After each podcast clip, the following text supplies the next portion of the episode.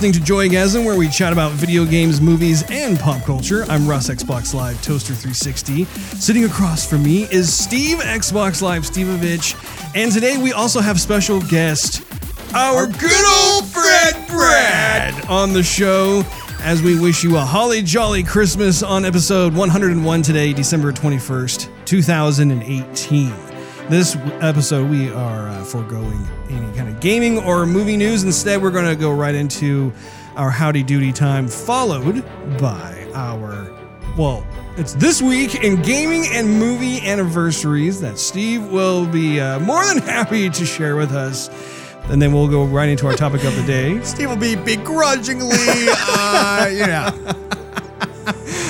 Um, and then we'll go right into our topic of the day, which is our favorite games of 2018, which we will actually be doing kind of a ranking of sorts where we'll talk about our top five games since there was so much goodness to be had, but we'll talk more about that later. At this point, I would love to be able to welcome Bradley on the show. Bradley, how you doing? Oh, I'm good, Russell. How are you? How's it going? I'm good. I'm really good. I have been looking forward to this for some time, being able to have you on the show at, in this type of uh, capacity. Oh, I'm excited. But no, it's it's fantastic to have you come on the show. And, and uh, for those of you out there who don't know, Bradley has been a very staunch supporter of Joygasm. He's been uh, on the Patreon page. He's really been it's like just super in the know when it comes to all these different types of developments that are happening with games and movies and, and so we, we, t- we talk on like a daily basis which is just is super helpful for me just to be able to also know what's going on and, and just be able to get some sort of feedback regarding how we can improve the show that sort of thing so thank you bradley allow me to to thank you through the microphone Oh, I appreciate that. I appreciate that. so steve What? What is new in your world Well, Russ, uh, not too much. I have the uh, little lady out from uh, Canada oh to visit, so she'll be here for a couple weeks. But because she's out and she's not as avid of, as a gamer as me, I've put the games aside for the week and haven't wa- watched much and done much playing either. I've watched The Good Dinosaur. We watched it together. Mm-hmm. So, um, yeah, that good, decent movie. Not terrible, not great. Just uh, you know, it, it's, it's beautiful. Lacks a little bit of panache. Uh huh. Pixar panache. You know what I mean? but it still looks good It- oh, it's gorgeous. It is absolutely beautiful. Yeah, but uh, and, and the story's fine and everything. It's just not up to par with with what someone would expect from Pixar. You know, it's not you're gonna be your Toy Story, your Finding Nemo, your Bugs Life, your Monsters Inc. I mean, mm-hmm. Finding Nemo for me was Yeah, that's one of the best ones in my opinion. Toy Story. Oh, yeah, Toy Story. Good Toy Story. No, Toy Story. When's Toy Story come, four coming out? Toy Story 4 is coming out next year. I want to say it like around June. Brad, do you know what, what when Toy Story 4 is coming out? I believe that is a summer 2019 movie. Yeah. Oh, I, I would guess June-ish. June-ish. Not to be confused with Jewish, just June-ish. now, Bradley has seen um oh, The Good Dinosaur. That's right. I, want I keep bad thinking of dinosaur. The bad The mediocre. yeah, bipolar. the kinky dinosaur. No. There, there's another movie that came out, The Land Before Time. For some reason, every time I hear the name The Good Dinosaur, my mind instantly, for some reason, thinks of that film, which actually, that was a pretty decent movie back in the day. The traditional. Sure was. Was, Yeah. was it came out in the 80s? Yeah, classic did, movie from yeah. the 80s. I mean, that was our childhood, Land Before Time. I mean, my God, I think they ended Yeah. up making like seven of those. Yes, they, they they actually went on for a series for quite a while. And you you have seen Bradley the Good Dinosaur, and you had the same opinion as Steve, right? I did. or somewhere similar. I did. I mean, I, I just, you know, Pixar is one of those companies that I have very high expectations for. I, you know, when I go see a Pixar movie, I expect my heartstrings to be pulled. I expect a tear to to slowly trickle down my face. And Good Dinosaur was fine. It's just forgettable. Is probably the word I would best use to describe the Good Dinosaur.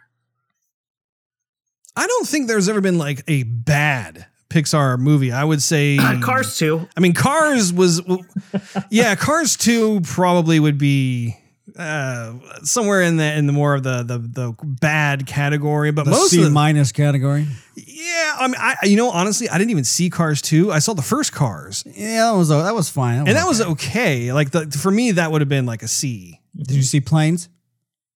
I did not see planes. Did you see planes? no, I never saw planes. That was that was actually Disney, not Pixar, though, and that was a direct to video um, kind of spin off of Cars. Right. Yeah. I didn't go in the Yeah. theater. Okay, So from the creators of Cars comes. exactly. That was that's right. I remember the advertisements for that. just that. cash grab. But uh, no, I think Cars Two is probably the only Pixar movie that I would look at and say, no, that that was a bad movie, just not good. Now, was there anything else that you had been playing this week, Steve? No, just my typical Clash of Clans, which now the Christmas theme's out. Oh, And that's nice. They give you uh, like a brand new Christmas tree every like update. oh how nice. So, and I've tried to, you, you can uproot the Christmas tree and they give you a little bit of extra, you know, elixir or something for it. But Uh, well, what happens to the tree? it goes away. It's it's gone. Well, well, do they allow you to collect the, the Christmas trees from each year? No, well, yes and no. So what they do is, you know, the, you have this greenscape where you make your little headquarters, your base. And every once in a while, little plants start popping up like trees, and or there'll be a log that just appears, whatever. You got to uproot that stuff to get it out, and you, or you can keep it there. It doesn't matter. But every once in a while throughout the year, they'll have a theme of sorts, and they'll something else will pop up. You know, Chinese New Year, they have Sure. something, whatever. But every Christmas, they have some looking, you know, decorated tree, and I have like five of them, like all all these different Christmas trees that I want to keep because I've been playing the game for so long. So anyway, uh, it, looks it looks nice, and they have they have snow falling in the game, and I appreciate that. Kind of Well, stuff. and see, I don't really play the game all that much, other than the time Russ, that you introduced all that much, me. you never played the game, bro. I, Let's just I will real. have you know I've played it three times. However, I, what I was getting at before you interrupted me, Steve, was the fact that there was a ton of personality and character in that game. There I, is. I always love. I can always. First of all, I can always tell when you're playing the game because I can hear the little sound effects and voices and stuff. Clash. Not that's Clash Royale, not Clash of Clans. But I thought they both had the sound effects. They both have the sound effects. Well, no, no. They're a little bit different. Clash Oh. Royale has a ton more sound effects than Clash of Clans. Like you, you hear all like the emotes. yeah, exactly. All that stuff. I see. Okay. Well, for some reason, I thought they were like kind of parallel in that Well, I mean, regard. this Supercell makes them both, but so they share a lot of the characters and the sounds and whatever. But uh, definitely Clash Royale is what I play the majority of. That's what I got you playing a couple times on the show early on, Mm-hmm. and that's what you remember. Okay. Well, okay. Well, Brad, what have you been up to lately? What have you been playing? What have you been watching?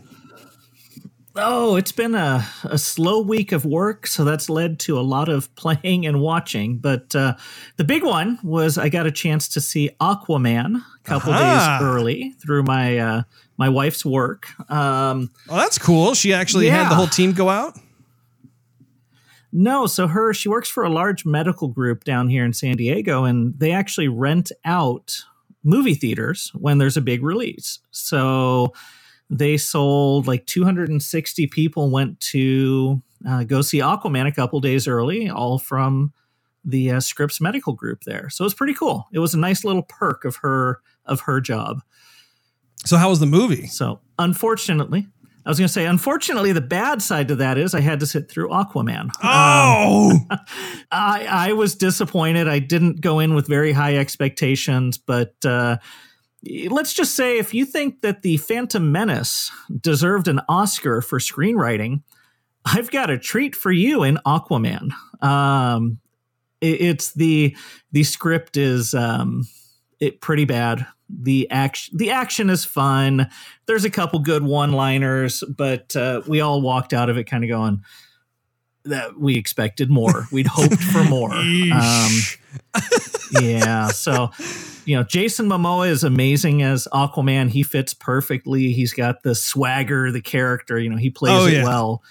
But uh, you know, the sad thing is, despite all of that, it is still the second best uh, DC extended universe movie. right behind Wonder Woman. So right behind Wonder Woman. Um, because yeah, that that DCEU has uh man, it just needs to get blown up and started over. Yes, Um, totally agree. Yeah. So it's uh, it was disappointing, but uh, you know, if you want to go see a big dumb popcorn movie, um, go see Bumblebee. Apparently, it's supposed to be pretty good. It's like ninety seven percent on Rotten Tomatoes. So See, and what's interesting Skip. too is that like with Aquaman, for instance, like I all the stuff online they're they're talking about internationally. I think it's garnered like two hundred thirty million dollars already, and then there have been reviews coming out here in America where they have actually said it's a good movie. So I'm surprised to hear you talk about how awful it was. yeah, I, I just I didn't enjoy it. I you know I, I expected more. I hoped for more. I think the MCU has uh, completely ruined um, other superhero movies. I, they just Marvel does such a nice job with their movies. Um, so we'll see. I, I can't wait to talk to you guys after you've had a chance to go see it and see what you think. Maybe uh, maybe it was just a bad night and I I didn't get the humor. Um, Well, we're, we're But- planning on seeing it tomorrow morning, so we'll be able to let you know pretty soon. I would say within the next 12 to 14 hours. there you go. I, I don't know if you guys are big day drinkers, but I might recommend a couple shots before you go in. Maybe that'll make the movie more enjoyable. Day drinkers or morning drinkers? Because we're watching it at 10 a.m. Makes me wonder there you okay, you, shots, morning shots. if if we were watching the movie with Aquaman, what kind of wine would, would we have with him? Because he is part. I think he's uh he's a Scotch guy, Scotch or whiskey. Oh yeah, I think I think I think you're correct. I think you're right on that one. So there you go. So that that's that's the movie from a TV standpoint. Uh, actually, a couple real good shows. Um, just finished The Bodyguard on Netflix. No, it's not a remake of the Whitney Houston Kevin Costner. It's actually a uh, and I Well, don't just stop there. Keep going. will always love you. Oh, good. I was, I was hoping that you were going to do the little. Uh, well, I don't even know what that's called. When uh, the, little, the little shiver she does at the end of you. I can't, I can't do that, Rose. Oh, okay. So it's not that. What is it, Brad? So it's actually a uh, BBC show. Um, so English show starring Rich- Richard Madden, who was in uh, Game of Thrones. He was the King of the North, Robb Stark, um, till he met his Oh, okay. dastardly end.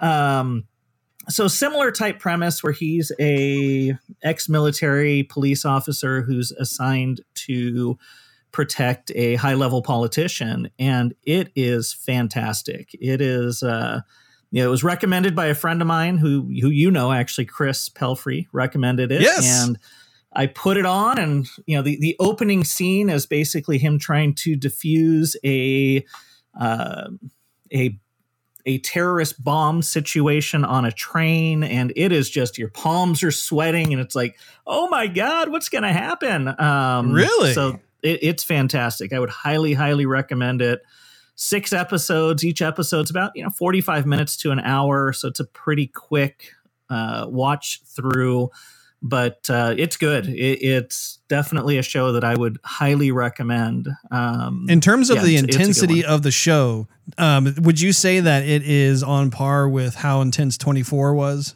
Because Oh, think- 24 was was super just man at the end of every well not even at the end of every episode but just as you're watching it you're just having heart palpitations I, I think it actually ramps it up from 24. I felt like 24, and don't get me wrong, 24, great show, good intensity.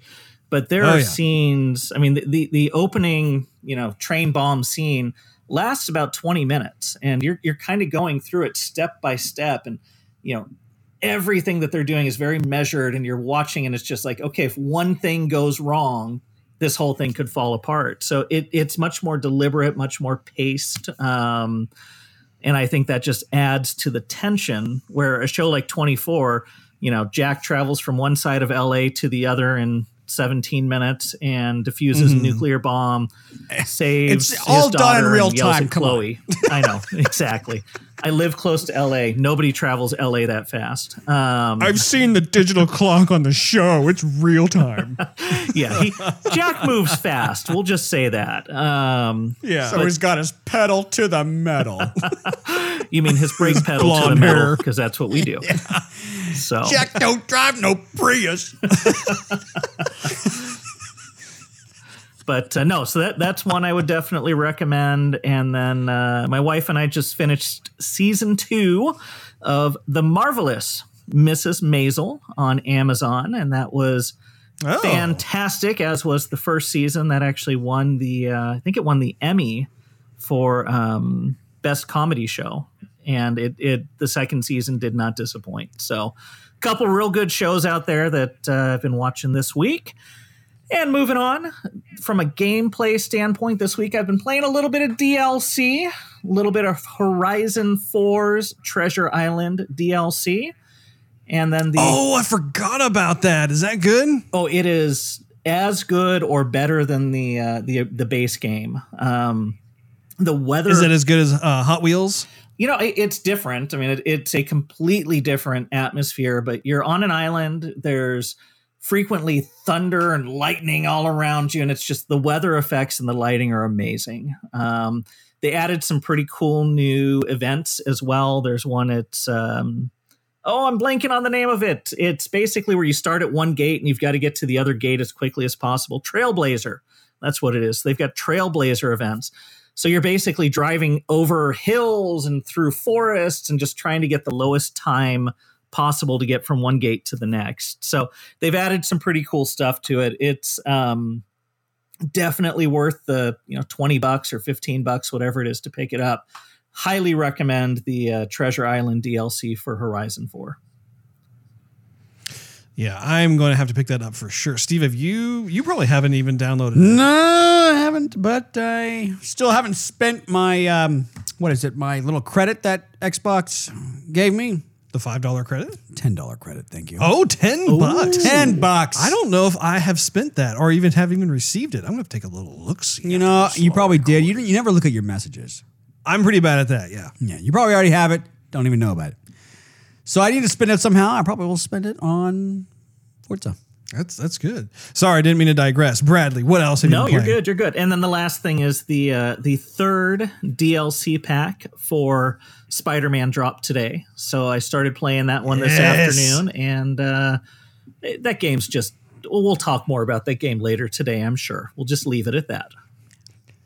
Of course. Speaking of, we have been struggling with the PS4 situation. I know you've been listening to the show over the last uh, few episodes where we're trying to get Steve set up on his PS4, and for whatever reason, like we've done everything that we think we're supposed to do. However, it, we still cannot get the games downloaded on his PS4 system. So at this point, he still has my extended hard drive that I use for my PS4 Pro. I I mean I'm at a loss of what else we can possibly do because we followed the the kind of the YouTube this is how you do it kind of thing where like we both sign into uh, each other's PS4s and then we do the whole uh, license approval process thingy and whatever and I don't know. I, I'm I, I'm gonna have to defer to you, Bradley, because you have it working successfully at your home. So um, maybe you can FaceTime us or something. Next on Brad's Tech Minute, how to use your PS4 home. it's just I'm I'm really surprised because uh, you know I, I'm someone who's you know I play games. I'm into the, doing this sort of thing. I feel like I should be able to successfully do this. And I'm like I said, I'm, I looked at multiple videos on YouTube. They're all showing the same directions and instructions, the process of how you do it. And I, for whatever reason, it's just not working. It just it keeps looking for the extended hard drive. That is bizarre. That is bizarre. All right, we can uh, rather than spending 20 minutes on uh, trying to troubleshoot Yeah, your uh, PS4, move on. call me, FaceTime me sometime tomorrow. We'll walk through it and you know get you fixed there. 99 cents a minute, two minutes every minute after. Those Yeah, what- okay. Remember that? Remember we used to call like Sega and like like, like Oh. it was the one nine hundred number or something, Uh-huh. and like it was like it was ninety nine cents or something for the first two or five minutes, something like that, and then it was like two dollars after Yeah. every minute, And then every people- minute after that. Yeah, And they have you on hold for at least the first minute, so that would be eaten up. And they'd be like, "Oh yeah, huh, how you doing today? How's the weather out there?" I'm like, "No, no, no, no. Okay, uh, sewer shark. Uh, I'm stuck. Uh, okay, I'm right at this part. Okay, let me research that for you here. And you can like hear the, like the pages like flipping, and then them typing something. Eh, Yeah, yeah, I like that game. That game is fun, huh? What else are you playing? Like, no, just give me the answer. I'm gonna. you could actually hear like the, the pages that were you could tell they they had those uh, binder clips that like Yeah. you slide the the eight, eight and a half by elevens into to maintain the the pages and they had to like actually I remember how like they had to be really Johnny on the spot because you'd be describing to them a, like a certain part of the game that you had a problem with so they they didn't have like the internet or any kind of wiki or anything like that so you hear them like frantically thumbing through this huge three ring binder of sorts it's like okay so you're uh, you're on level five and uh how are you doing over there? How you like your Sega? Anyway, we're totally off topic. Bradley, what else have you been playing? You know, that's been about it. That's been uh, I I jumped back in on Assassin's Creed Odyssey. I'd put that one down for a little bit, but uh, that game's amazing as well. There's so many good games out there. We'll we'll talk about some of these as we move into the topic of the day later. I will have you know that both Steve and I have purchased Assassin's Creed Odyssey. It is in our to play list, but we, we've taken that first step to actually downloading Well, it. that that's step one. But uh, no, you guys, I think you'll enjoy it. It is uh, Assassin's Creed has gone full Witcher, so I I think you guys will like it. Nice. Well, on my side of things, I so this is this is a little bit out of the realm of games movies, but I went to an ice experience. And I don't know if you guys have ever been to one of these things before. Now, this is not some sort of ice skating thing or anything like that, but literally it's a it is an experience where you walk into you first of all you have to put like these huge thermal coats like these trench coat things on and then you go into this room where it's nine degrees and it's actually not just a room but it's like this huge walkthrough of sorts and it's these professionally cut sculpted ice well, they're, they're, they're literally like ice sculptures. And this particular theme, they went to that old um, uh, 1960s stop motion Rudolph right. movie kind of thing. So they went through and made all those characters like the abominable snowman and Rudolph, that sort of thing. It is amazing all the stuff they were doing. This is not some little like amateur mamby pamby thing. Like you walk in and I was floored. They had sculptures that some of which were like 20 feet high. And you can tell like they probably used chainsaws and other things to, to sculpt these things. But also too, like they I think they were using food coloring of sorts because some of the the ice was actually completely opaque. Like you could not see through them at all, and it had like purple colors and Oh, that's blue, it. that That's thing. imported ice, Russ. Import, imported ice, yeah. It's just exotic ice. But it was so cool. Like, and of course they had signs everywhere: "Don't touch, don't touch, don't touch, don't stand." It's ice from the Amazon. Yeah, exactly. It's ice from the Congo. they don't make ice in the Congo. So it was it was actually a really cool experience, and I'm sure that they probably have this thing all over the country. I would definitely recommend checking it out.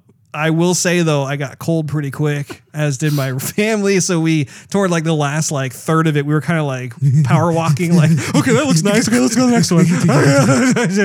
and so, um, but what a cool experience just for the holidays. I think I think it was a lot of fun to be able to check that out. That's great. Russ would have been playing. Would have been watching. Well, I will tell you, Steve, I have been doing my absolute best to try and get through Red Dead Redemption 2, specifically because we're going through our uh, favorite games of the year during this episode. However, I have not beaten that game because there is so much to be had, but I have been absolutely loving it. I've really been taking my time, as I know you have, through that particular title.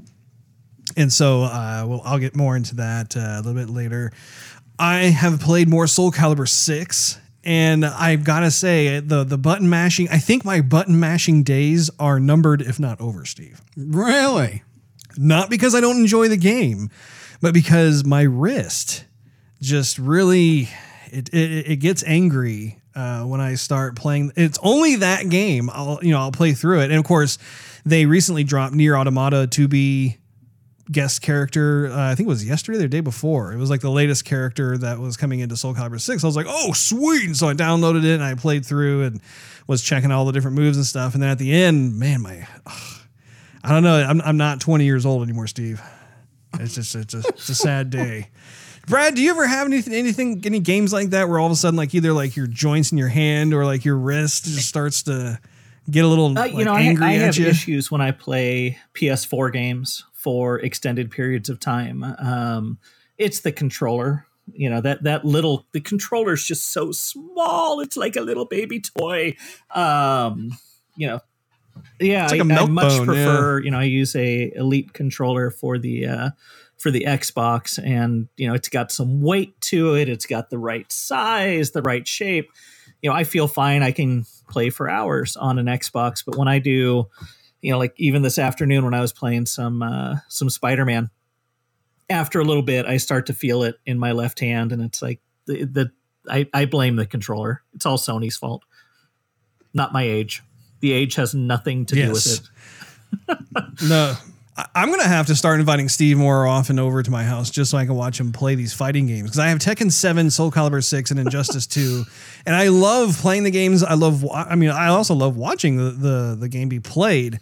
But man, like I'm just I'm not sure what I'm gonna do about this whole situation. But anyway, that's neither here nor nor there.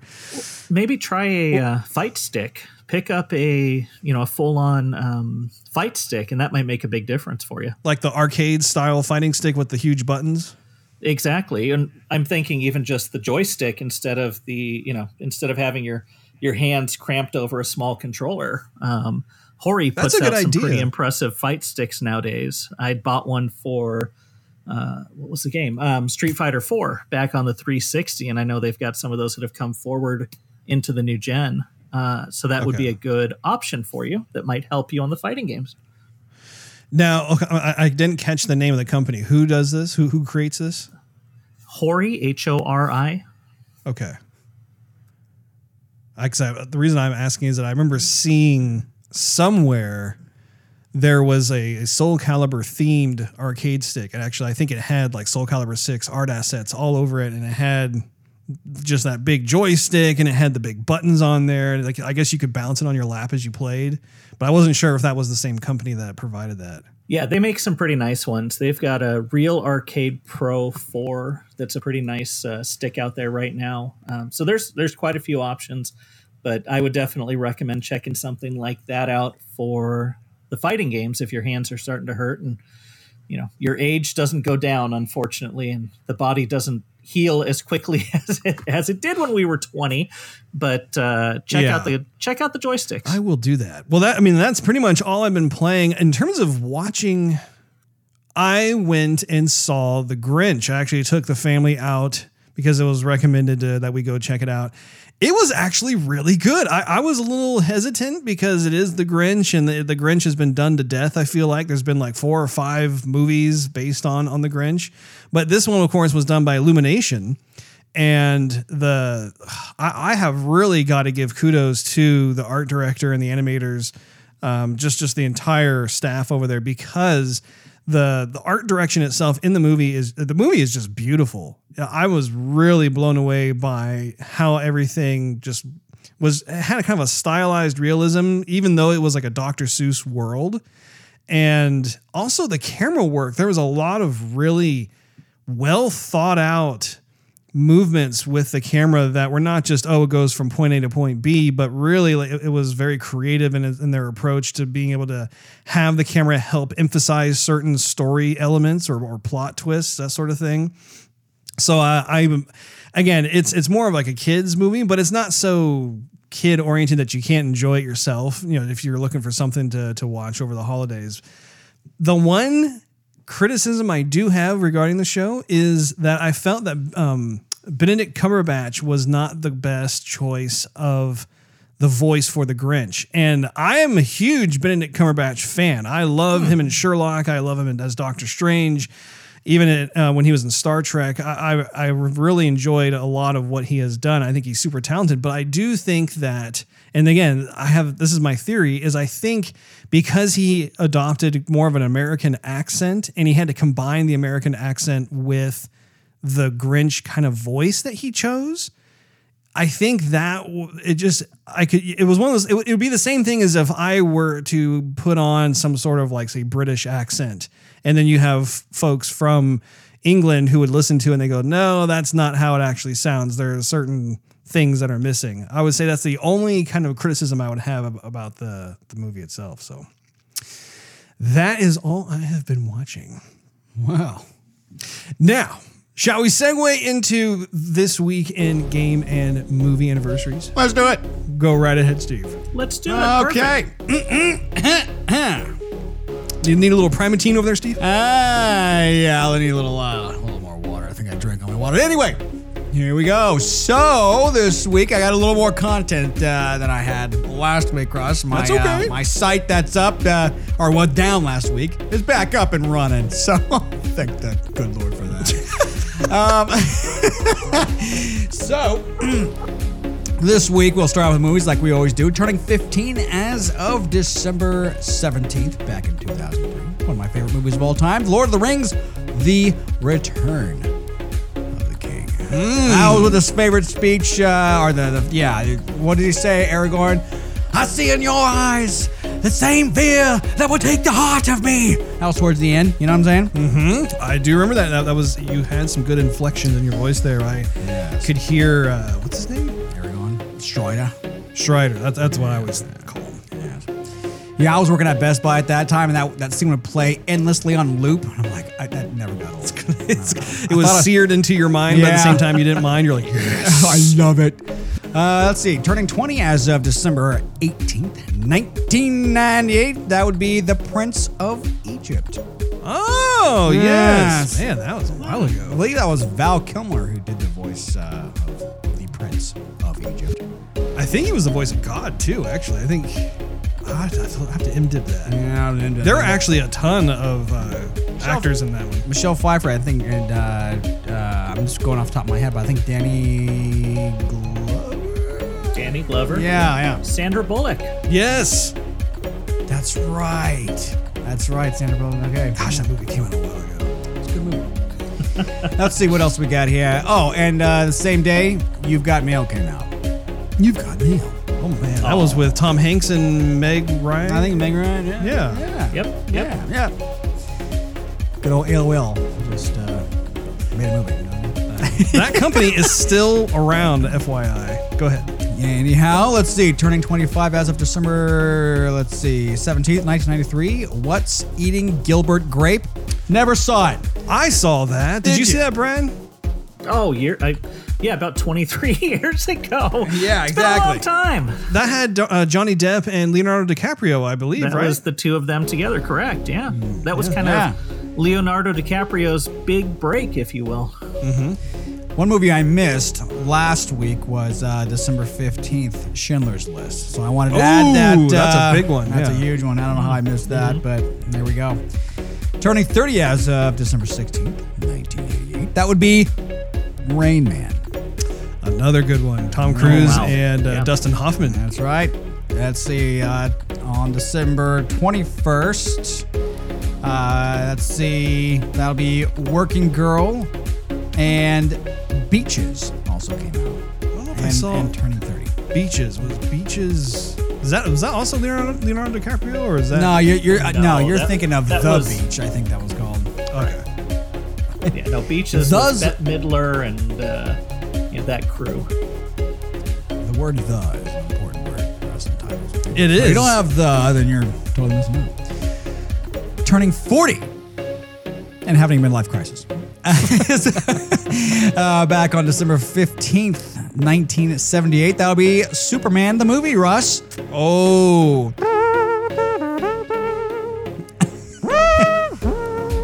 And who played? Oh, yeah. I remember uh, uh, Christopher Reeves. Christopher Reeve. Reeve. Reeve? Or Yeah, Reeves? No S, just Christopher Reeve. People people tend to get a little confused on that one. Good Superman, though. Oh my, yeah. That, Let's see. Also turning 40 back on December 20th. Every Which Way But Loose. Never saw that one, but it was uh, up there on MDib. And Invasion of the Body Snatchers. oh yes. I had to I had to watch that for a movie appreciation course I took it at JC from elective. Don't remember anything about the movie though. All right then. Uh, let's see, turning 50. That'd be 5 0 as of December 18th, 1968. That'll be Chitty Chitty Bang Bang. Oh yeah. Let's see here, moving on to video games. I'm just gonna, like I always do, mention the day and then everything that came out since and all the years. Okay, so December 16th, Russ, turning 30 from 1988. Gradius 2. Oh, I remember that. Oh, dude. 30 years ago. Yes. Turning 15, The Sims busting out. I worked on that one. There you go. Oh, represent. There you go. December 17th, turning 30, Final Fantasy can't remember which one was more well received. Was it Final Fantasy 2 or Final Fantasy 3? I think it was Final Fantasy 3 was much more. What was well that? received. So was that to the Japanese two, or was that the U.S. release? Um, which was, I think, four in Japan, right? I don't remember. I don't. Because Uh, the, the numbers got goofy. because I remember, at that yeah, I remember, yeah, the, the numbers got goofy and they got some and we got some and there was a gap. I remember. I don't know. God, I was dr- drunk most of the time in those days, and I'm just kidding. Drunk. drunk and Six years old. Yeah. okay, let's see. Turning 25, we have Firestriker, Dragon Ball Z, which was the Super Butoden 2. Turning 20, Mobile Suit Gundam, Char's Counterattack. Russ? Mm. It's amazing how some of these franchises have been around as long as they have. Like I, I for like for Dragon Ball Z, for instance, I thought had only been around maybe the last 15 years or so, but I mean, it sounds like like it's been around for much longer. It has that, that staying power. Well, Gundam also does. I have friends on Facebook who are my age. Are like Gundam, yeah. Get the sideshow incredible statues of Gundam. Okay, Uh-huh. anyway. Uh, let's see, December 18th, turning 25, Dragon Warrior 1 and 2 for the Super Nintendo. I thought that was kind of cool because it was basically a remake. It was the same game, both games on one Super Nintendo cartridge with a little graphical increase. Kind of cool, seeing that we're having a bunch of remakes nowadays. Of course. And let's see here, uh, turning 20, also back on December 18th, we have Mario Party. Mario Party. Yes. December 21st, turning 25. WWF Rage in the Cage. For the Sega CD. I remember the first, uh, what is it, Sega Master System. Was it Sega? Yeah, the first Sega Master System game I think I played was a, like a wrestling title.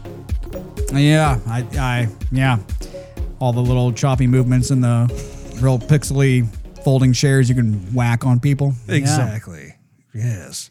All right, well, let's segue into our topic of the day. It's going to be a big one.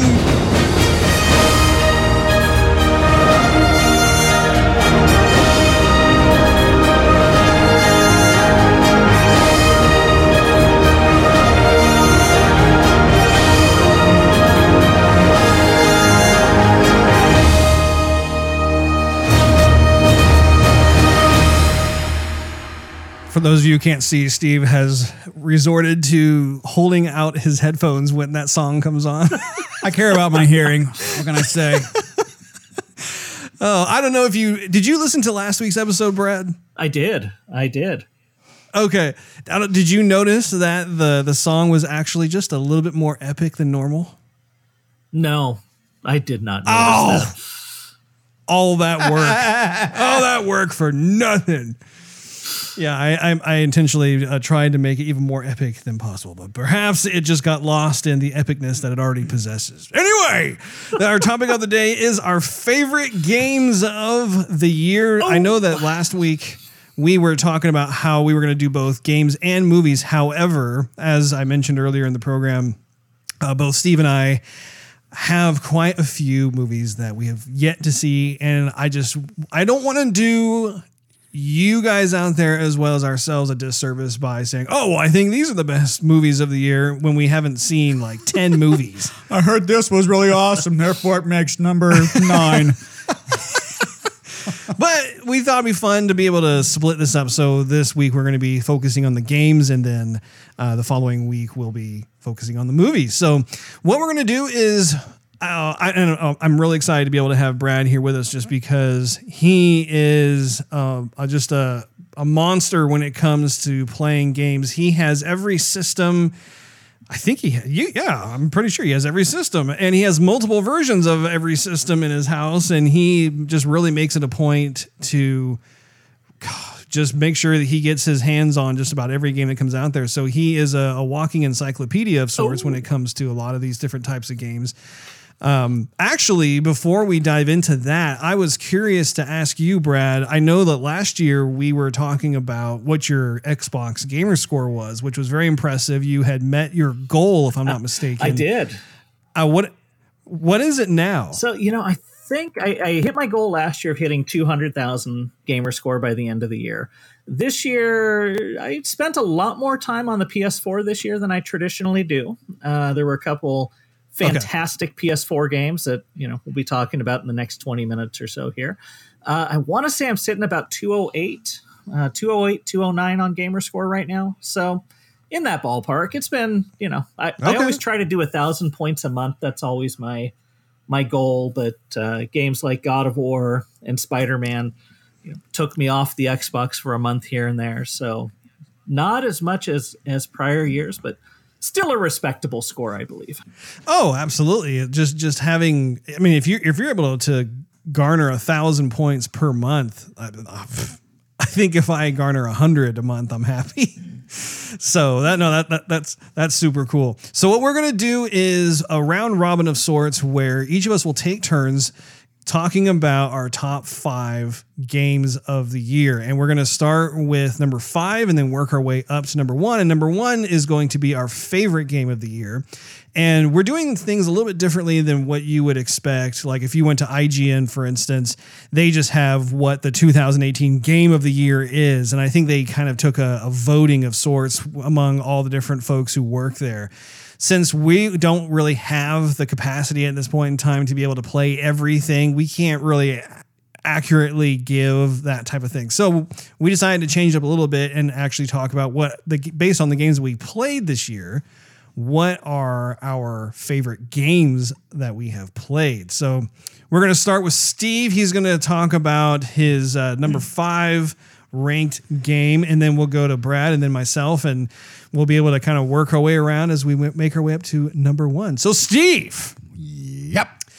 What did you choose as your number five pick for your for your favorite uh, well not favorite game of the year, but number five pick of the year, and why? Well, my number five, my number cinco is Sea of Thieves. Ah. Had to make the list uh, because we've played so much of it. We that's like our main Twitch title. Mm-hmm. But we we I, I have problems with it, but I we still keep going back to it. So it's a it's a nice place to be, which is going to be kind of a common theme with me, I guess, uh, with this list. Because video games for me are a nice escape from from life, you know, a de-stressor, uh, relax, relaxing place to be. So Sea of Thieves gives you the environment, the water, just you know the the stars in the sky and plush colors and everything's beautiful about the game. And it, it's a very non-toxic environment. Probably the, the, the least toxic game that I've probably ever played, to be honest. Because there, there's nothing that really gets your your adrenaline pumping enough to be like, son of a biscuit, you know. I don't even talk like that. I don't know what came over me. So, yeah. so anyhow, that's my number five. Um, yeah, just a really happy place to be. Everyone who I've played with made a lot of friends on that game. Probably the most friends that I've I've made sure. besides Overwatch I've been on uh, Sea of Thieves. Very very nice. How about you, Bradley? Number five for you is what and why? Yeah, no, I, I actually struggled more with number five than I did with any of the other spots on my uh, on my list, but I landed at number five on Rockstar's Red Dead Redemption Two. Um, oh, Red Dead Redemption Two for number five. I, uh, you know, it, it, barely made my top five. You, you and I have talked, uh, obviously not on the podcast. I have finished the game I'm going to avoid all spoilers here, but uh, let me just do a PSA and say hey, if you're playing Red Dead Redemption 2, at the end of Chapter 6, turn the game off and pretend that's the ending. Don't play the Oh. epilogue, it ruins the game. Um, Oh. so there you Oh. go. There's my my two cents. but I So- put it as number five because go ahead. Well, I was going to say, but, still, the fact that you placed it as number five out of all the games you played during the year, Yeah. clearly there are certain um, qualities about the game that you did really enjoy. Absolutely. Rockstar created a beautiful, all encompassing world. The world they created was beyond my wildest dream, uh, any wildest dream I could have. I had a blast just being a cowboy, you know, being out there hunting, fishing, exploring. Um, the game has its faults, which is why it's, you know, I, I think five for this game is probably a lot lower than it's going to be for a couple other folks on this podcast and a lot of people out there. But there are some uh, some faults within the game that that kind of brought it down a little bit for me. But the world they created, the engine they created, the playground they created was just amazing. And there were moments of just pure brilliance as I was running around the world as Arthur Morgan and just being a cowboy out camping and having a good time. Um, but ultimately, the story for me brought it from what would have been a one or a two down to a five or a six. And that's where I landed on it. So, great game. Excuse me. Highly recommend that people play it. But uh, again, just stop after chapter six. And at some point, Russell, you and I need to do a spoiler filled discussion of this game once you finish it. And we can really dig in on what my uh, what my concerns were, what I thought maybe Rockstar screwed up with on this game that took it from being that perfect 10 down to like an eight and a half in my book. Yeah, it'd be fun to be able to have uh, an in-depth spoiler version of, of um, especially like like I know Steve is probably no, you're now behind where I am in the game. So once we're able to all like actually get through the game, I'd be very curious to just hear what each other has to say about this sort of thing. So I, uh, I think that's in the cards. Maybe like uh, next month. so for me, um, yeah, no, it is. It is a very big game. Um, I have to agree with Steve. My number five pick is, in fact, Sea of Thieves. And FYI, we did not cross reference our notes on this. But for me, uh, the Sea of Thieves was a game that we played a lot this year. It it was it was a fascinating adventure because here was a game that by and large was not complete when it got launched. You can tell that Microsoft really pressured Rare to just boot this thing out because they needed something to come out during that quarter. But at the same time, it's a huge testament to Rare's ability to build a core foundation that is absolutely f- uh, just fun to play. It's a blast to be in. And so just being able to, to, to have a, a new type of adventure where you're on the high seas. The art direction, of course, has that typical rare charm to it. It's real fun to look at everything, and they, I think, what they were able to do, which was kind of at, the core of this whole thing, was they, it was kind of a social game of sorts where you could have a bunch of friends come together, and then based on taking those trips across the sea to these different islands and whatnot, you could just mess around with your friends. You can talk with your friends, find out like how their days were, or whatever. The, a lot of the gameplay elements in the game did not force you as a gamer to have to actually really focus and not be able to chat. And i think that that really added into this this world of sorts. And of course rare has been adding to the the world over this past year with a lot of different dlc drops. And we've talked multiple times on the show about how the game itself when it comes to these DLCs, it's not like like the game was complete to begin with. It was almost like now it's finally at a point where there's there's enough stuff going on and that this is kind of where the game should have been when it was launched in the first place. So it's it's it's been I think a lesson that's been learned, but at the same time, it's just such an addicting game to play, and it's a game that out of all the games I have on my Xbox, I tend to just go to that one quite a bit, and especially when it comes to friends who want to play just any kind of game. We say, "Hey, you want to get together? Want to play? What do you want to play?" Sea of Thieves is just one of those go-to titles. So there you go. We're, we're one for one on that one, Steve. Hmm. Now, moving on to number four. Steve, what is your number four pick? My fourth pick is Forza Horizon Oh. 4. Oh! So the reason why that game is not higher on the list is basically I think it was my own fault. I kind of shot myself in the foot here. it's gonna hurt. So I played. that piggy ain't getting up.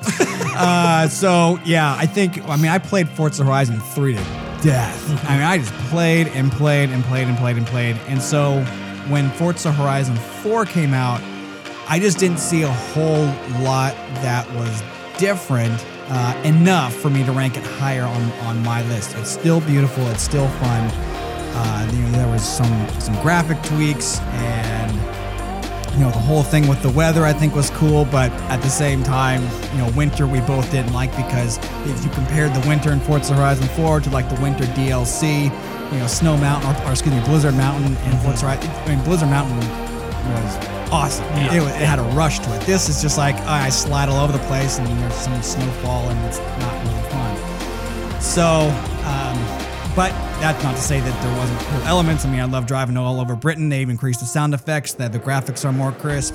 Um, you know, a whole different look to the to the game itself. You know, I like the beaches and the houses and you know different kind of a venue. So they did you know tr- do their best, and I I love the Forza Horizon series as a, a driving game. I'm really I've played a lot of the driving games growing up as a kid, and they all kind of started to get to be the same. Sure. And now this is like my staple. This is my go-to. And uh, so this this list wasn't going to happen without that game. Oh, you know what I'm saying? Mm-hmm. But that's why it's kind of ranked um, a little bit lower. Now, did you Very feel cool. Bradley, number four. Oh, Oh, sorry. sorry, about Horizon 4. Did you guys feel like it uh, maybe took a step back from 3 when it came to progression, loot boxes, wheel spins? I mean, that, that was. I'll tell you, Horizon 4 was one of the games I debated at number 5 because I love the game. I love the Horizon series. But ultimately, as I sat down and started thinking about it, I felt like you know, there, there wasn't much of a progression. In three, it felt like you were progressing along, building new uh, Horizon Festival sites. There was just kind of that always that carrot, you know, at the end of the stick that you were chasing. And man, there is nothing more frustrating in Horizon 4 than getting a super wheel spin and you spin it, it's da, da, da, da, da, da, da. and then it's you got a skirt, You got some mittens. you got a hat, and you got some mittens. Yeah, and it's like, really? That you're, that you're, ne- you're never gonna you're never gonna see it until your character wins a race and does an emote. That's uh, that's the only thing you're Right, and I mean, I That's a very good I, point. put 60 hours into the game. I've never once changed an emote or an outfit or a horn Nope. or any. It's just it is what Nope. it is. I don't care. You know, I want cars. I want money. But uh, Yep. yeah, beautiful game. I Yep. agree with you. But that that ultimately was what actually knocked it off my list. Was you know I, I felt like some of the the design decisions that they made kind of made me go. Yeah, not sure that's the direction I want the game to go. Yeah, no, you're totally right. I, I cannot stand it when I get one of those super wheel spins where, there- where there's not just one Right. slot. There are three slots. Yeah. And I don't get one single car, which is the whole purpose of why I bought this game in the first place is to race lots of cool cars. And instead, like you said, oh, you get like a you get a little emoji, you get a dance routine, and uh, you get like a skirt. And you're like, well, that was just a waste. What about give me some nice piece of you know customization I can do to my car so my car looks different than you know the million other online players' car of the of the same model Right. I have. You know. So funny. Just uh, yeah, just wanted to chat a little bit about that. But uh, my number four Oh, is yeah. a game I mentioned a little bit earlier today, and it is Marvel's Spider-Man for the PlayStation 4. I Uh-huh. loved that game. I thought it was fantastic. I um, got a chance to play it at Comic Con a couple months before it came out, and immediately fell in love with just swinging swinging around the city. There, there's nothing like feeling like you're actually Spider-Man and you're swinging around and you're zipping around uh, buildings and you know you hear a crime in the distance and you run over and you save a guy who's trapped under a car. Um, I thought that game was just fantastic. I thought the story was great. I actually thought the story in the game rivaled any of the last five or six movies that have come out. Uh, I felt like the villains were well handled. I thought there were some twists that I did not expect. And I know, Steve, you just started it, so we won't go into any spoiler territory there. But I, I'm 26% through. you're you're a baby. You're just getting started. But uh, no, Marvel's I've collected nearly every backpack oh, I can the find. backpacks. I mean, that's it, it. was the stupid little things like the backpacks where it was just so cool to go find it, and then it's got some, you know, something that ties back to old Spider-Man lore, and it, it just the little fan service pieces they put in like that were fantastic. The suits they've got in there. Um, you know, it got repetitive. I felt like towards the end. I mean, it, it's a very, very good game, but uh, the battles and some of the street fights, if you will, started to feel about the same. But it was great. It was so well done. I cannot wait to see what Insomniac does next with uh, with that engine that they've built for Spider-Man. Absolutely. Yeah, it's. Ugh. Ugh. I'm gonna keep my mouth shut. Are you going to maybe talk about that one later, Russ? Maybe. Uh, number four for me, Steve. We are two for two. Oh. Number four, I also picked Forza Horizon, oh, you guys cheated. and so. No, I'm telling you, we have not we have not talked about this at all. We it's so I've, fun. I've avoided Russ like the plague all week, actually. You avoid me like the plague anyway. I was busy being romantic, okay? Somehow the plague makes you think about Okay. romance. So anyway, Yeah, you know, creativity. anyway, before I completely lose my train of thought, Forza Horizon 4. So, uh, so with Forza Horizon 4, I agree. I think that it was it was a lot of it was a lot of fun to play. I knew that going into it just because when I first started playing the Horizon series with Forza Horizon 3, I was absolutely blown away by the experience of racing around in Australia. And hearing about how Playground Games was making their, their next place in uh, Britain, I was really looking forward to that as well because I, I, for one, have never been um, to anywhere in the UK. And I think I was talking to you, Brad, about this, but I think one of the neat things about this title is how they choose different countries with each sequel that they come out with. And for someone like myself, who I don't get the chance to be able to go out and travel as much as I would like to, there are an absolute ton of countries out there that I would love to visit. But what's nice is that the, the combination of having the hardware get more mature and be able to produce more realistic experiences eh, along with this idea of racing these exotic cars and being able to kind of go a little bit more off the rails, so to speak. It's always just a, a wonderful experience to be able to go through and see, yeah, like they actually take the time to replicate a lot of what you would see. Like if you went onto like Google Maps, for instance, you could spot, oh yeah, here's where that section is or whatever. It's it's not a, a fantasy oriented track of sorts. And so that was always a, a big attraction to me that I found appealing about the game. And I, I mean, I liked how they, they made little subtle improvements here and there. I think one of the, the biggest challenges for them, though, was that because Forza Horizon 3 was so well done, even their DLC, like like the Hot Wheels thing, for instance, was just genius.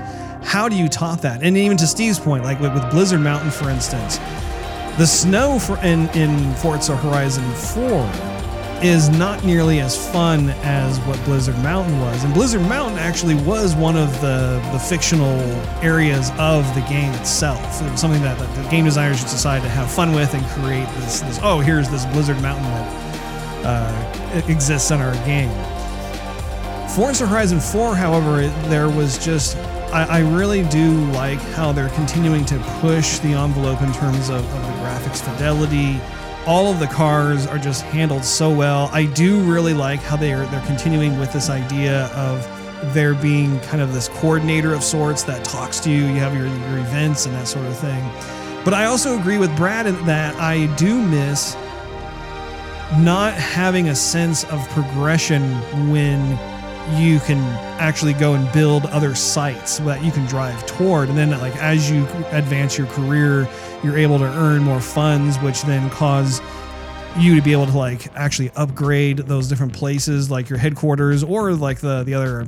I'll, I'll call them outposts, and I, I, I'm sure they have a an official name for it, but I would like to see that return in Horizon Five, just because I have.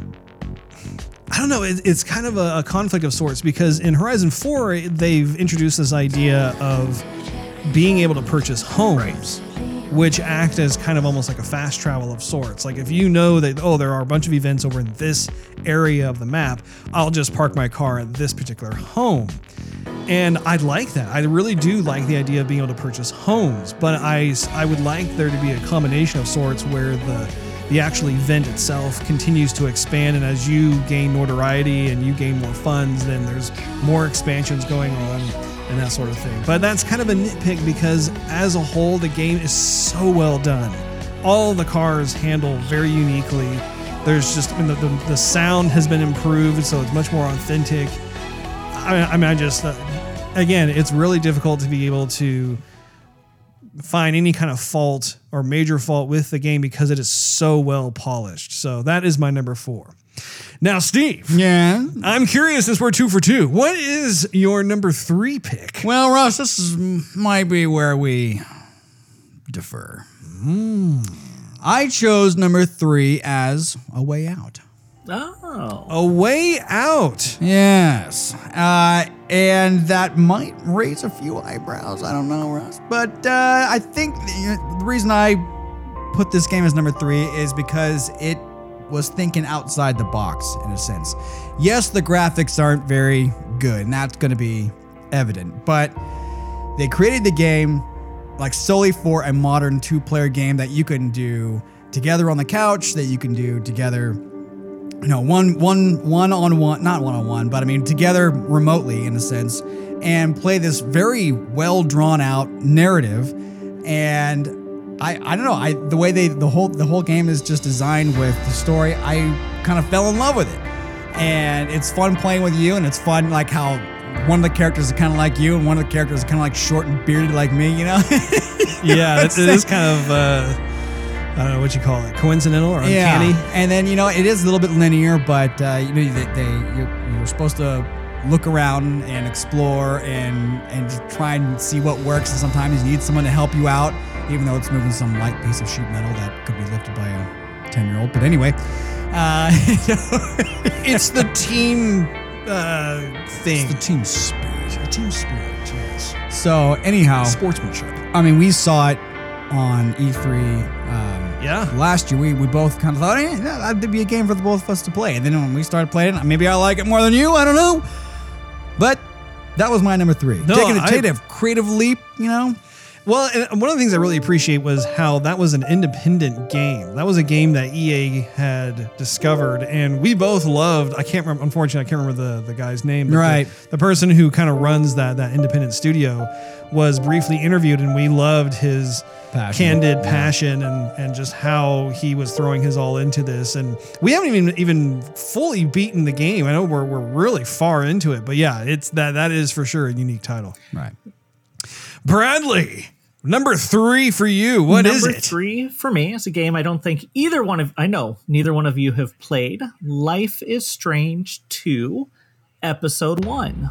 Um, so the Life is Strange series is by far one of my favorite current series that's uh, that's ongoing in the video game world. I they tell stories. Dontnod tell stories better than anybody else who's out there. Um, absolutely amazing. Some of the characters they've created, the stories they've told, and, you know, just the, these are you know adventure games basically, or click you know almost point and click type adventure games like you know like the old King's Quest, if you will, that that style or you know that, that in that vein. And they launched Life is Strange 2 earlier this year. And tells a story about a couple of brothers who get involved in a situation where they have to go on the run and it is it is you know like an old like like we were talking about with pixar movies earlier it pulls at the heartstrings and it tells a story with memorable characters that i just want to see where this adventure takes them so fantastic i would highly recommend anybody who likes stories and video games go play Life is Strange 1, then play the uh, Before the Storm, and then hop into Life is Strange 2 from there. Um, I, I absolutely love these these games in this series. So that is my number three, and you guys are probably Which consoles are at those each for? other going, "What is that game? I don't know what that is. I've never played that." So anyway, there you go. I've heard you talk about Yeah. that game in the past. And um, which consoles are Everything. they? Is, is it for? Everything. So Xbox, PlayStation 4, Okay. Windows, yeah, you name it, you can play it on any uh, any of the major consoles that are out there.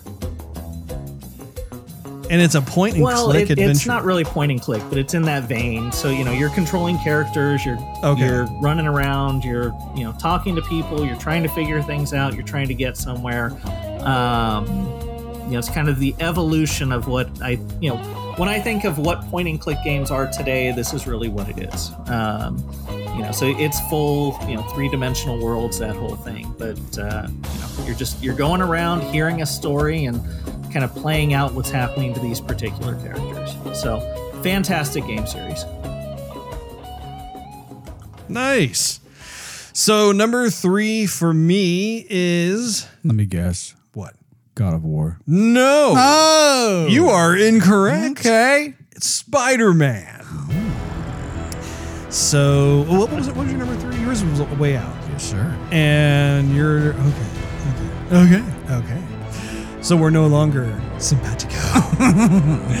so Go ahead. uh, number three for me was Spider Man. I was looking forward to this title for a long time. It- it's I got excited about it the first time I had seen it be revealed at E3 and have been chomping at the bit ever since to, to want to get my hands on it, hoping that it was going to actually be as fun to play as it was beautiful on screen. And it was amazing to be able to play the game and realize, wow, the gameplay mechanics are in fact just as like high on the quality bar as the visuals themselves. So this is a, a title that I think it's one of those titles I think because 2018 has been such a banner year for gaming. It's it's it really is amazing. I, I was thinking about how 2017, Steve and I were talking about how that was probably one of the best years that we've had if not for a long time, if I think ever, where you just had just a sheer number of AAA quality titles coming out. In 2018, I think has beaten 2017 in terms of just how many games that you have to play are out. And so when it comes to Spider Man, I think that the reason why I said that was because I think that if you were to have other years in the past where you didn't have nearly as, as many titles that were coming out that are just absolutely amazing, I think it would have been my, my top choice. And I think it's just it's it's just the sign of the times, which is very good for the gamer to be able to look at that. But Spider-Man for me was such a love letter to the franchise itself. I think that that the storyline itself, both of you guys know, I'm a huge story guy. I think that there was a period of time there where there weren't as many story-driven games that were coming out, and there was kind of a dialogue going among the, the gamers in the, in the community where people were wondering if, if story-driven titles were on their way out, and that there would be uh, more of this kind of online only experience that you jump in and you, you play with other players. And I'm I'm just so happy and relieved to see so many titles come out this year that are very story centric. And man, what a great story this is told. And Steve, of course, you know he's still playing through it.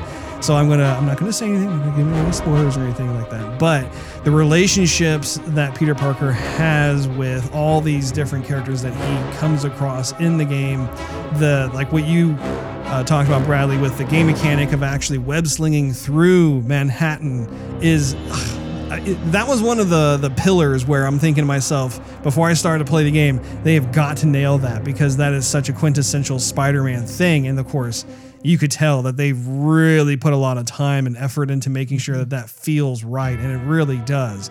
the The progression systems are all very natural. The um, the graphics, of course, too man, like the, it had its own unique style and flair to it. I really enjoyed it a lot.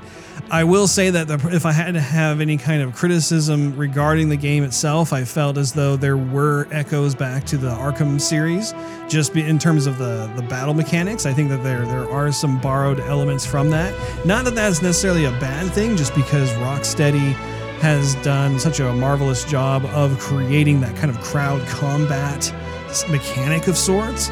And so it's nice to see that that it's it's kind of being adopted into that. I know Insomniac hates it when people make that comparison, but really it's it's kind of a, a compliment of sorts, just because um, the Arkham series is such a, a phenomenal series unto itself. But yeah, Spider-Man from from beginning to end, I loved it. It, it was literally like I, as I was playing the game, I could see this being a movie, and that is very high praise when you think about how this is a um, a game that that just you had a storyteller of sorts who works in the game industry, not necessarily in Hollywood. I would be curious to find out if the folks who wrote the story behind the game originally came from Hollywood because it was just it was so well paced. Um, but anyway, I could go on and on about that, but I will refrain because we have more games to talk about. So, Steve, Yes. what is your number two pick?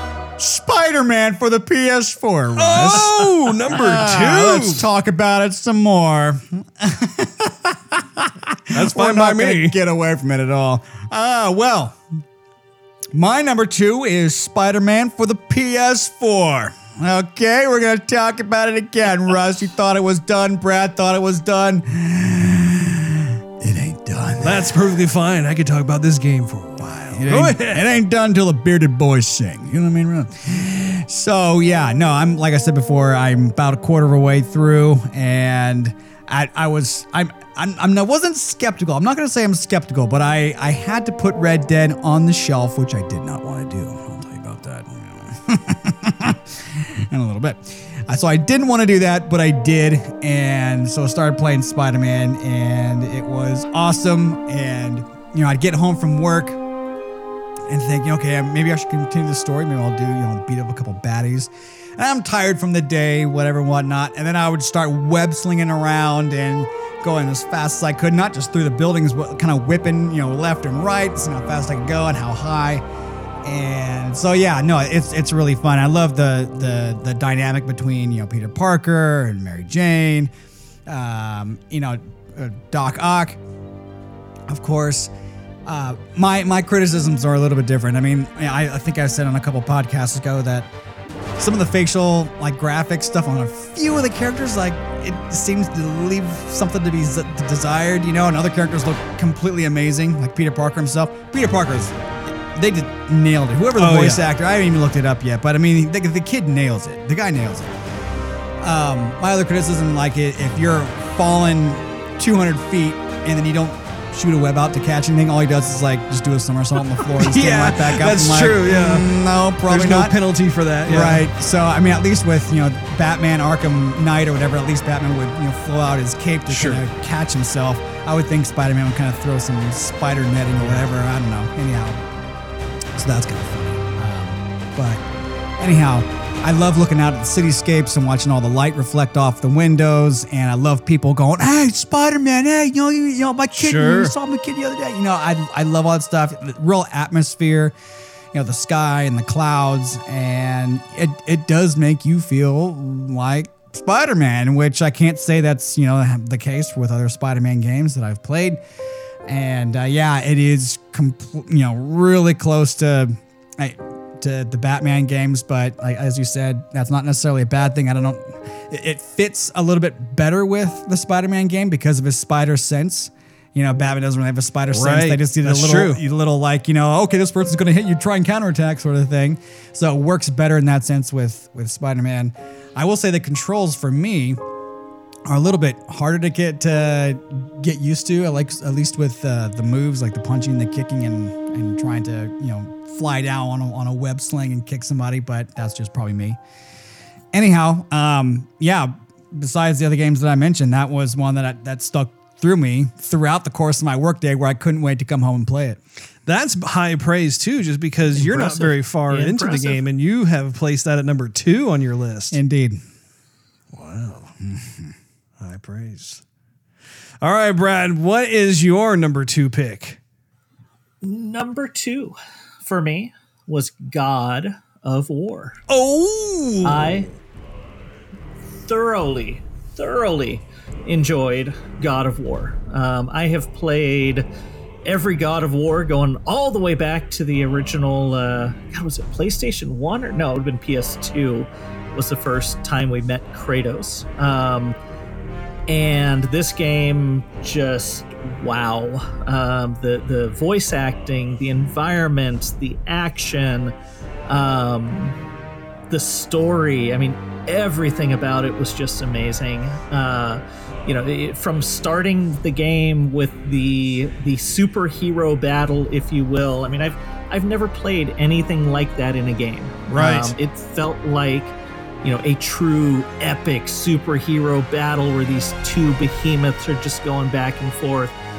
And then just watching the relationship between uh, Kratos and Atreus um, grow and you know having played all the prior God of War games knowing Kratos' history and you know there's just so much to this game to love. And uh, even after i finished it steve i know you just started so you know light spoilers here but you know finding that just some of the, the easter eggs that they hid in the game where you know your wife whose ashes you're trying to get all the way up to the, the highest peak through the entire game you know how she almost marked a path for you and a lot of the gold painted stuff matches up to the the trees that she had marked in the beginning. Um, just little things like that. I mean sony santa monica did such an amazing job with that game. Um, i was cautious going into it. I mean it, it looked like you know, because you know, the prior God of War games weren't very deep. You know, they were fine. They were button mashy action games, but uh, you know, they really took the single player story to a new level with this one. And um, I, I debated really hard putting this at number one on my list, and you know, quite frankly, it could be tied with the game I did choose as number one. Um, memorable soundtrack. I mean, it, this game was just it, it was it was damn near perfection. I mean, it is that good. So that is that is my take on God of War, and I have a feeling we'll be talking more about it in a few minutes with uh, with you, Mr. Perkins. Yeah, I if I were to say a comment, I, one thing I, I do appreciate about the game so far is that you know being 30 excuse me 37 years old and in this age where you know you're you're getting married, you're having a family, you're having kids, you know you're doing whatever.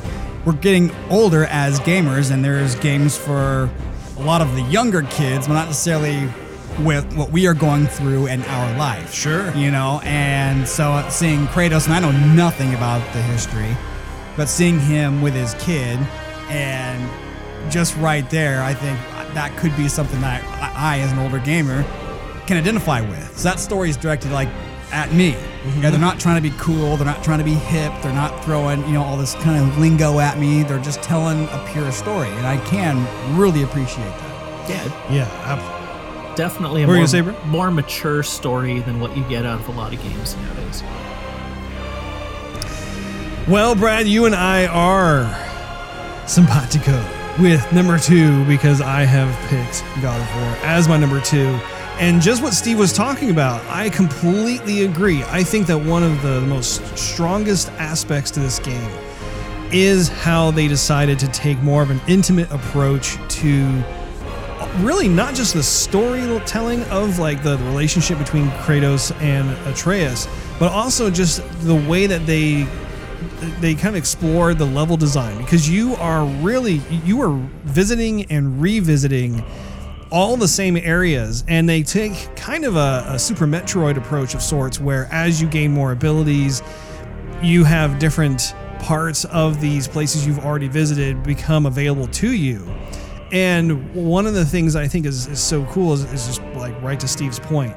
For me, having a four year old, I have gone through finally like just just kind of the the beginnings of parenthood. I know Brad, um, his kids are now um, just about ready to graduate high school, so he has a, a wealth of, of um, child rearing, as it were. But I think that that was that is really cool of Sony Santa Monica to be able to go through and do this is is to is to approach it in such a way where I definitely think that that was a factor in their decision making of hey we have an aging gaming community that are in their 40s now some of which are maybe even older 50s 40, 30s 40s 50s a lot of us are parents. And how can we mature Kratos into someone who has a bit more depth? And this is coming from someone who has not played the other God of War titles. I've always been curious to try a God of War title out because I've been at friends' houses who did have it, and it was just such an epic game. Every time it was just this cinematic, memorable moment um, that would just happen over and over and over again. And so I finally was able to to take a stab at it. And, and you know, it's funny because I'm so glad that I actually had not played the older God of War titles, that this was actually my first foray into it because the the amount of depth when it comes to the, to the relationship is so rewarding. And of course, one of the biggest um, milestones of this game is the fact that there are no loading screens. It is a continuous game from start to finish. That's a huge achievement in game creation as it, it's just it doesn't matter what platform you are on. And having worked in the gaming industry, I mean, that's something that you constantly have to worry about is you have to load in assets and you have to, to unload other assets. And how on earth did they were did they figure that out in the background so that no matter where you are, it's just this continuous playthrough experience. And I mean, I'm sure Brad can attest to this, and to use uh, Steve to a certain extent because you play a little bit of it. It's amazing how you just you just keep playing. Like there is no break as to what you're doing, and it's amazing how you don't realize how much of, a, of an effect that break has on your playing experience until they take it away, and you're like, wow, like I just you mean I oh, I keep going, and it's just that mood and, and immersion factor is intact. It remains intact of sorts. So, uh, were you going to say something, Brad? It sounds like you're chomping at the no, bit. No, not at all. I'm just I'm kind of nodding along with you here. No, I, I totally agree. I mean, the loading screen. A couple other games have pulled that off. Some of the recent Tomb Raider games have pulled off, uh, you know, huge open worlds with no loading screens. But uh, God of War, it, it really is. It's almost a single tracking shot. You know, if you think almost in movie or TV terms, right? Where the camera is just following you the entire time and it never cuts away. And you're 100% right, Russ. The the action never stops. You know, you never get a break as Kratos from when this game starts to when it ends. And you know, at, at the end they give you a nice. Uh, to get the true ending, and this isn't spoiling anything, you know, you've got to go lay down and go to bed. And I thought that was very symbolic of yeah. um, you know the the adventure you've been on and the journey you've been on in God of War. Yeah, it was so well thought out in terms of the journey that these two go on and the plot twists that occur. Again, I'm not going to get into spoiler territory about this, but there are some extremely gratifying plot twists that, man, normally you would only experience this sort of thing perhaps in comic books but it is it is so well written and I love the dialogue. I love watching the progression of the relationship between Kratos and um, Atreus. The graphics, I didn't even start talking about the graphics. It is such a benchmark in terms of the graphics fidelity that you see. And it goes back to what I was talking about earlier about how this is a, a well thought out approach to game design where you have a finite amount of areas that you can explore. And as a result, your art department just goes bananas on those areas because they don't have to worry about having to create all these other environments or enemies or you know whatever it is they can just continue to polish these areas that you're going to revisit over and over and over again and it never got old i think that's that's one of the the elements of the secret sauce that is god of war is that it's you know when you come back to it, it's like, oh, I'm back here again. Boo hoo. There was never any of that, and I think that that's also a strong testament to just how well made this game is. And of course, it was. I mean, it was hard because during the the first half of the year for me, God of War really was game of the year for me because of all of the, the just the different things that we've been talking about at this point in time.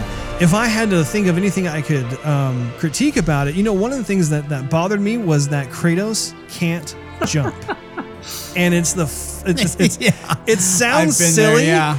but I mean, the man is a fighter. The man is a melee expert, and especially because he's this this god, he's he's able to have these amazing feats that normal humans are not capable of. And I'm thinking, man, I want to like jump like 10 feet in the air and come smashing down with my axe. Why can't I do that? And it's just it's the funniest thing how I cannot jump. Oh, this rock comes up to my knees. Up, gotta find another path. Okay. Is, and so that, that would be something that I would hope. In fact, actually, let me let me stop right there. Brad, in the previous God of War were. titles, I- I- were you able to jump? I'm trying to remember. No, I don't think you could jump in any of the God of War games. Okay. Um, that never bothered me. I, I don't know. I, I felt like knees. the action, Bad knees. you know, it's so dynamic and so energetic already. I, I don't know. I never thought twice about that.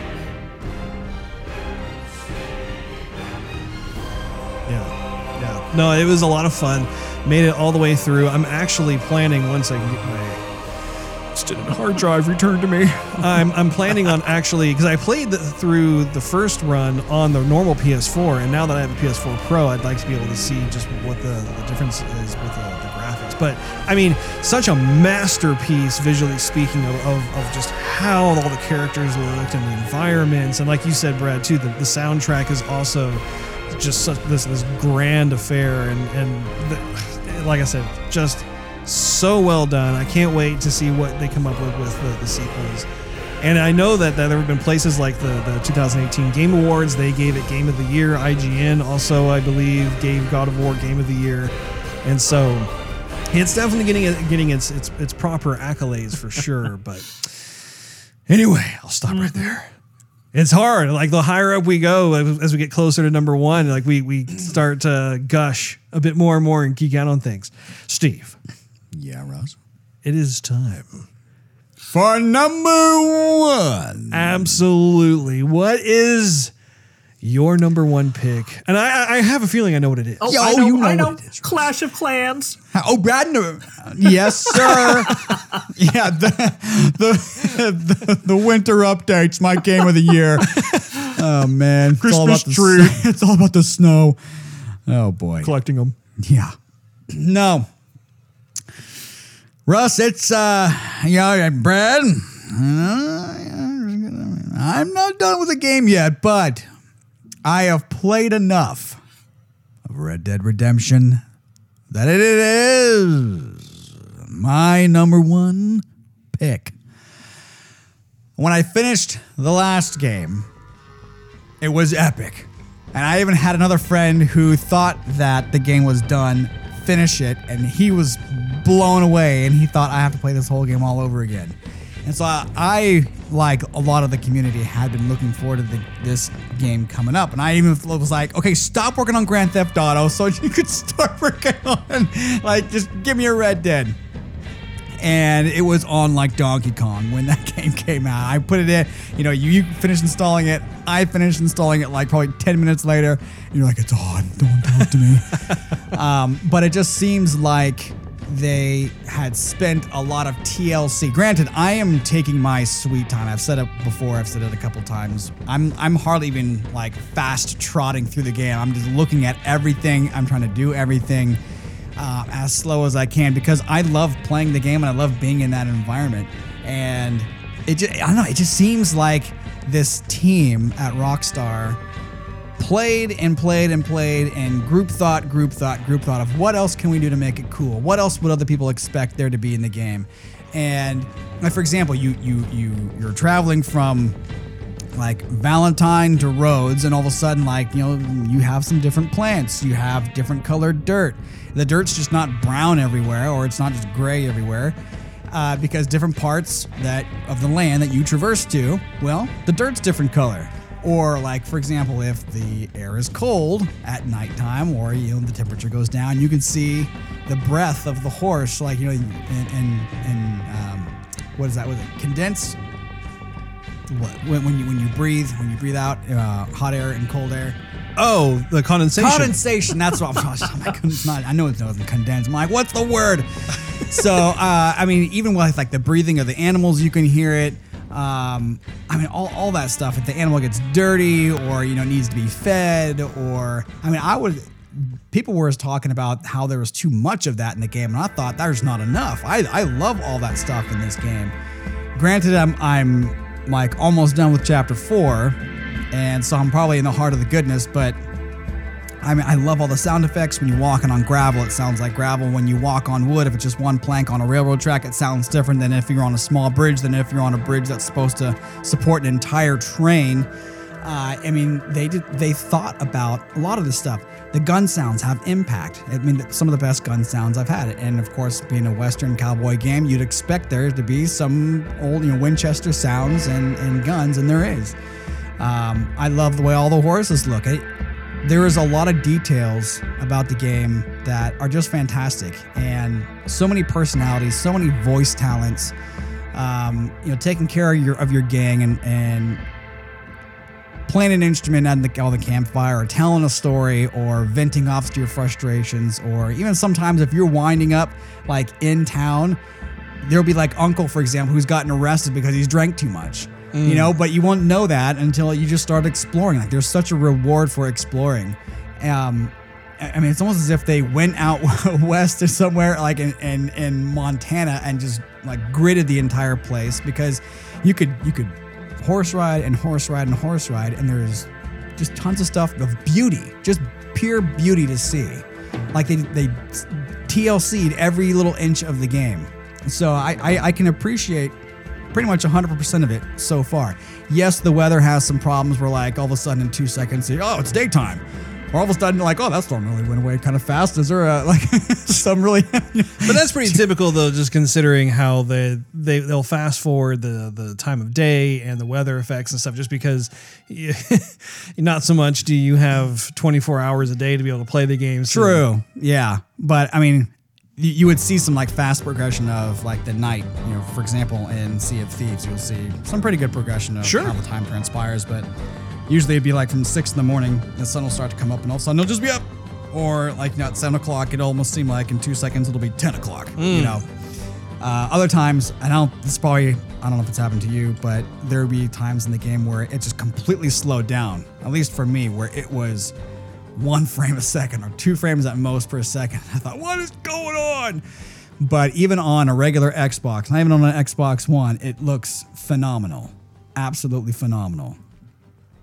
Well, there you have it, folks. Steve's number one pick Red Dead Redemption 2. Bradley! I'm curious to know what your number one pick is going to be. You're gonna have to go back a few months if you remember some conversations and a game that I I raved about all summer. My number one game of 2018 is Dead Cells.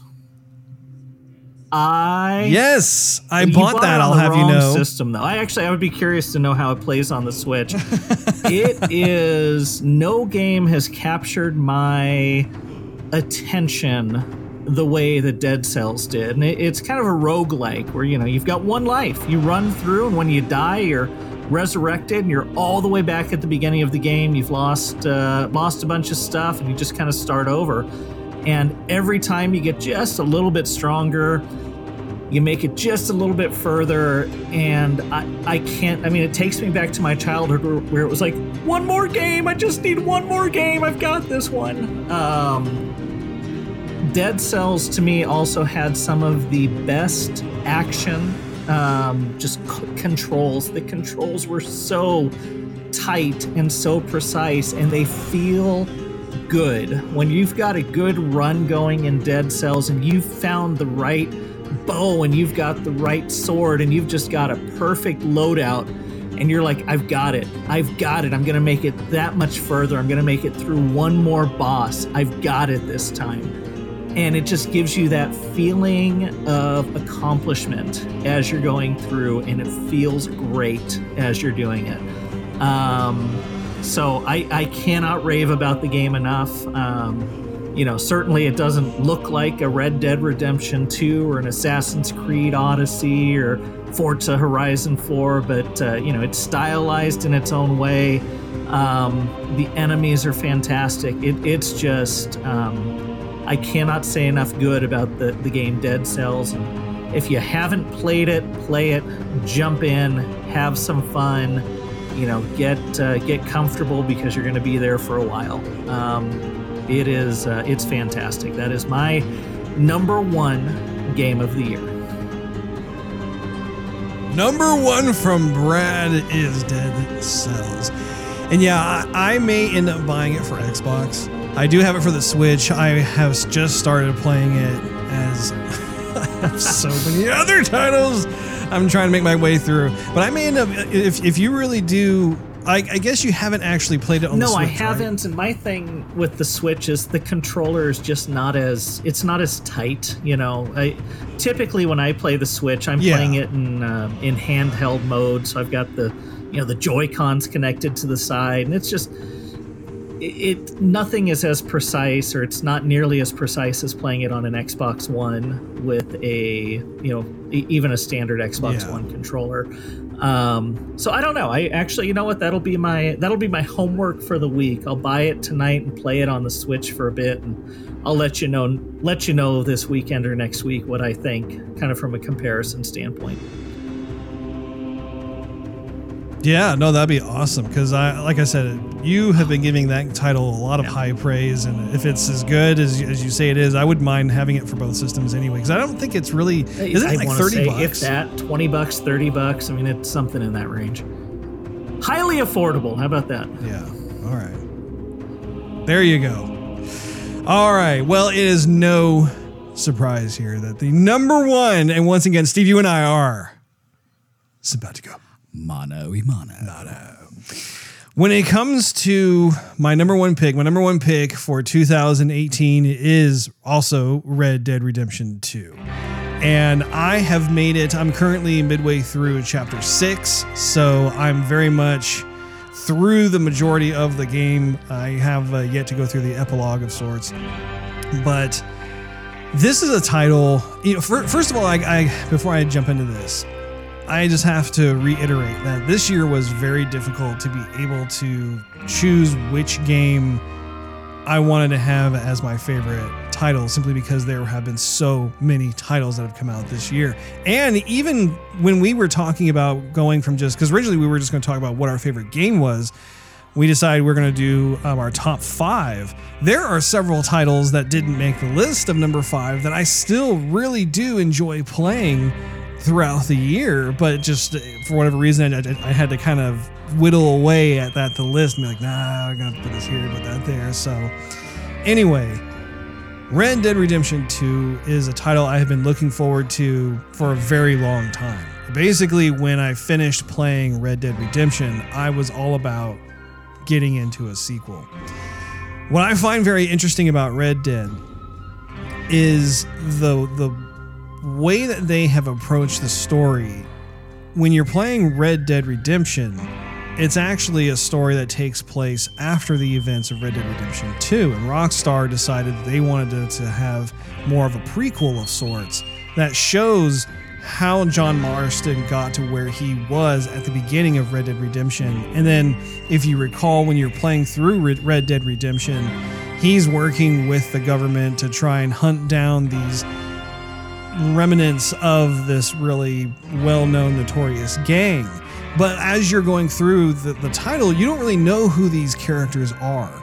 You're just kind of, you hear about, oh, this is so and so, and I heard last he was over here, and you eventually catch up to them and you're able to have some kind of dialogue going back and forth where you realize that these characters have a history with each other, but you don't know at the time just what that history entailed.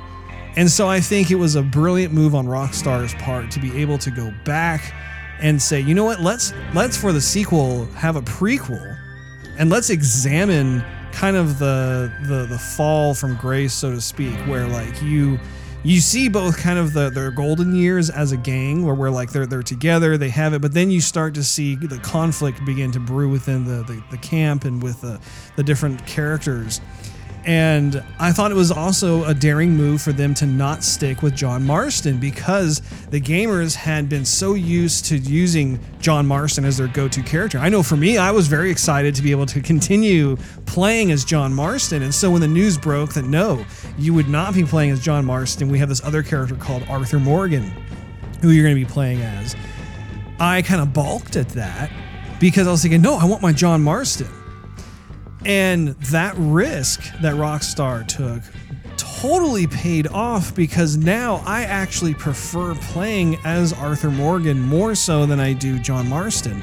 I still really like John Marston as a character, but but playing as Arthur Morgan for some reason just really I mean I I have absolutely loved every second being able to go through this journey with him. And I think it's a no brainer when you look at the graphics. This game has been in, development now for, I think, eight years. And it is amazing how the sheer scope of this game has been maintained across the board. When you look at the sheer graphics fidelity, the audio quality, I mean, just everything is such at a high bar. And, you know, when I, when I compare it to something like God of War, for instance, which was my number two pick, I talk about how th- one of the unique qualities of God of War was their ability to create a world that was smaller in scope because then it allowed them to have more of this intimate, it played more into kind of the intimate dynamics of that game. Red Dead Redemption is the opposite of that in the sense where they have made this huge, sprawling world that you can traverse and freely. It's completely open world. And you're going through these different types of geographical locations. You're seeing different types of wildlife. I mean, they have 30 species of fish that you can catch in this game. So the, the world itself is, is just, it's so well thought out. And I have got to say that the sweet spot for me is actually not like kind of pushing through the main story just to see what happens next. I actually have been really rewarded with going through and being a cowboy on my own and it makes me excited to try out the online component, which I have not done yet. I've not tried that out yet. But being able to play as Arthur Morgan and just be kind of a master of my own, uh, where I can just do what I want to do, be able to pace myself, and just really take in the environment. That right there is very much a, a sweet spot for me. And it makes me excited just to see what happens in the future for us as gamers because as the next generation of systems come out and we get sequels to these titles as well as new titles that they are currently working on and, and have in development it's a very exciting time to be a gamer just because looking at i mean for instance like you look at horizon zero dawn uh, that, that, that, was my favorite game of 2017 it bared a lot of the same type of qualities that red dead does in the terms of just i mean the world is so huge and they were able to maintain that quality bar throughout the game. There was never a point where i was like oh well they kind of skimped here or there that sort of thing. And it's just moving forward it's amazing to see just what we're going to be able to experience and with Red Dead Redemption, I think that, again, to be fair, I haven't played through the epilogue, and there has been um, some controversy with various friends um, who have echoed your same sentiments, Brad, where like they haven't told me straight up what happens, but there are certain things that are going on where like they didn't like the direction of the story and that sort of thing. Um, and so I'm I'm very curious to see what happens during the epilogue portion itself, but up until like where I've been playing, I, it has been such a, a, phenomenal experience. I can't recommend the game enough. I think that it is uh, just it's it's one of those benchmarks that other games in the future will be kind of compared against, and um, man, I could just go on and on about that. But I do, I do think it's a good idea that when we're all through with the game, we should come to, back together and have a, a, spoiler episode where we actually drill down and talk about things that we liked and things we don't like. What is really funny too is that Arthur Morgan cannot jump. he can he, he he can traverse the environment like if you go over to a fence you can uh, get him to climb over that fence but he he doesn't jump and so it's it's kind of funny it doesn't bother me as much though because this is more of a cowboy western and, and, and seeing someone jump like that is not as realistic um, as opposed to having some Greek god that should be able to jump 10 feet into the air. But it's, it's just kind of funny because I, I did think about that too. Like, well, yeah, you can't do that either. But it didn't bother me uh, nearly as, as much as the other titles. So, anyway, lots of really high quality titles that have been listed on this episode. I want to definitely want to thank Brad for for coming on and being able to share um, some of his favorite titles that he played over the this past year. Oh, we yeah. definitely want to have him come back for our favorite movies of the year. And man, th- th- this, these are the kind of conversations I just love listening to and I love being a part of because it's it's just it's part of what Joygasm is, which is just geeking out about things that you just absolutely love to experience. So. That wraps up this episode of Joygasm. Make sure you tune in next week for the 2018 Joygasm Movie Awards. Thanks for hanging out with us. If you enjoyed this episode, we invite you to check out patreon.com slash joygasm and consider becoming a monthly contributor. You'll get exclusive perks and early access to the show. Not to mention, it really helps us continue doing what we love to do. Also, you can follow us on social media and YouTube. Just do a search for Joygasm TV. In addition to iTunes and Android, you can listen to our podcast on TuneIn Radio, Stitcher, Spotify, and SoundCloud.com slash Joygasm TV. Last but not least, search Joygasm TV on Twitch to see us stream our gaming adventures live every Wednesday night at 9.30 p.m. Central Time. Merry Christmas, everyone. We'll see you next week.